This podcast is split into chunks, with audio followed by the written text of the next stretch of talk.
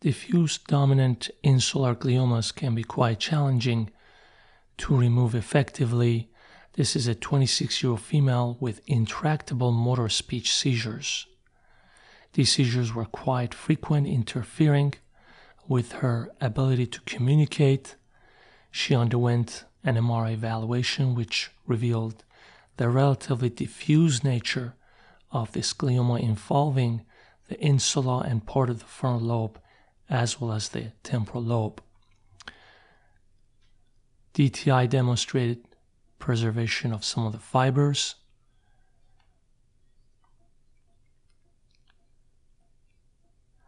Further imaging, including functional MRI, localized the location of motor speech as expected to the posterior inferior frontal lobe.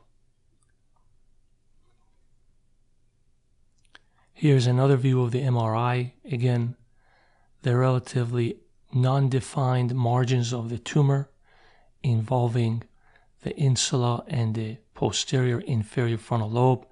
This patient previously underwent a biopsy in an outside institution. Grade 3 oligoastrocytoma was noted. We felt that an awake craniotomy is appropriate to maximize removal of this tumor, both for goals of seizure control and improved oncological outcome. Standard left pterional craniotomy was performed.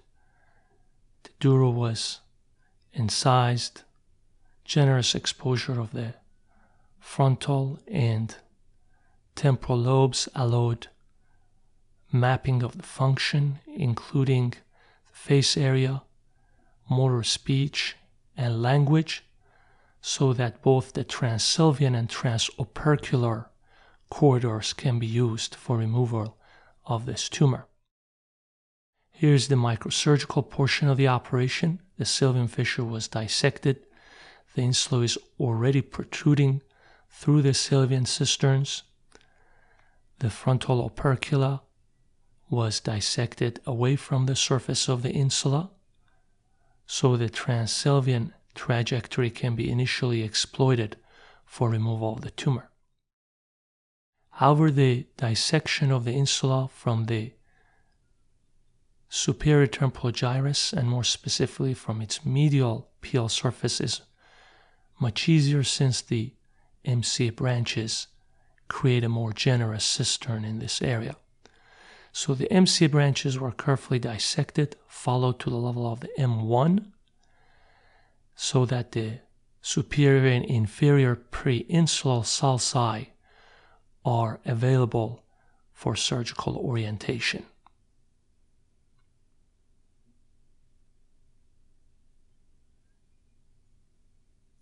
Here's the inferior preinsular sulcus. Again, define the inferior border of the tumor. Neuronavigation also guides resection. Next, I use the cortical windowing technique, working between the M2 branches to remove the tumor. Here is an M2 branch that's mobilized out of the way. Tumor was relatively suckable in this patient, therefore, it could be effectively removed through the transsylvian approach while undermining the frontal and temporal opercula. Here's the MCA branch within the route of our resection cavity. Good resection was achieved. Transopercular approach was not necessary in this patient.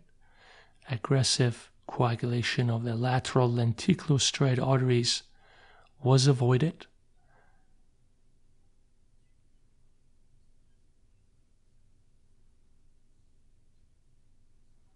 Here you can see relatively clean margins and the working corridors between the M2 branches toward the medial portion of the insula.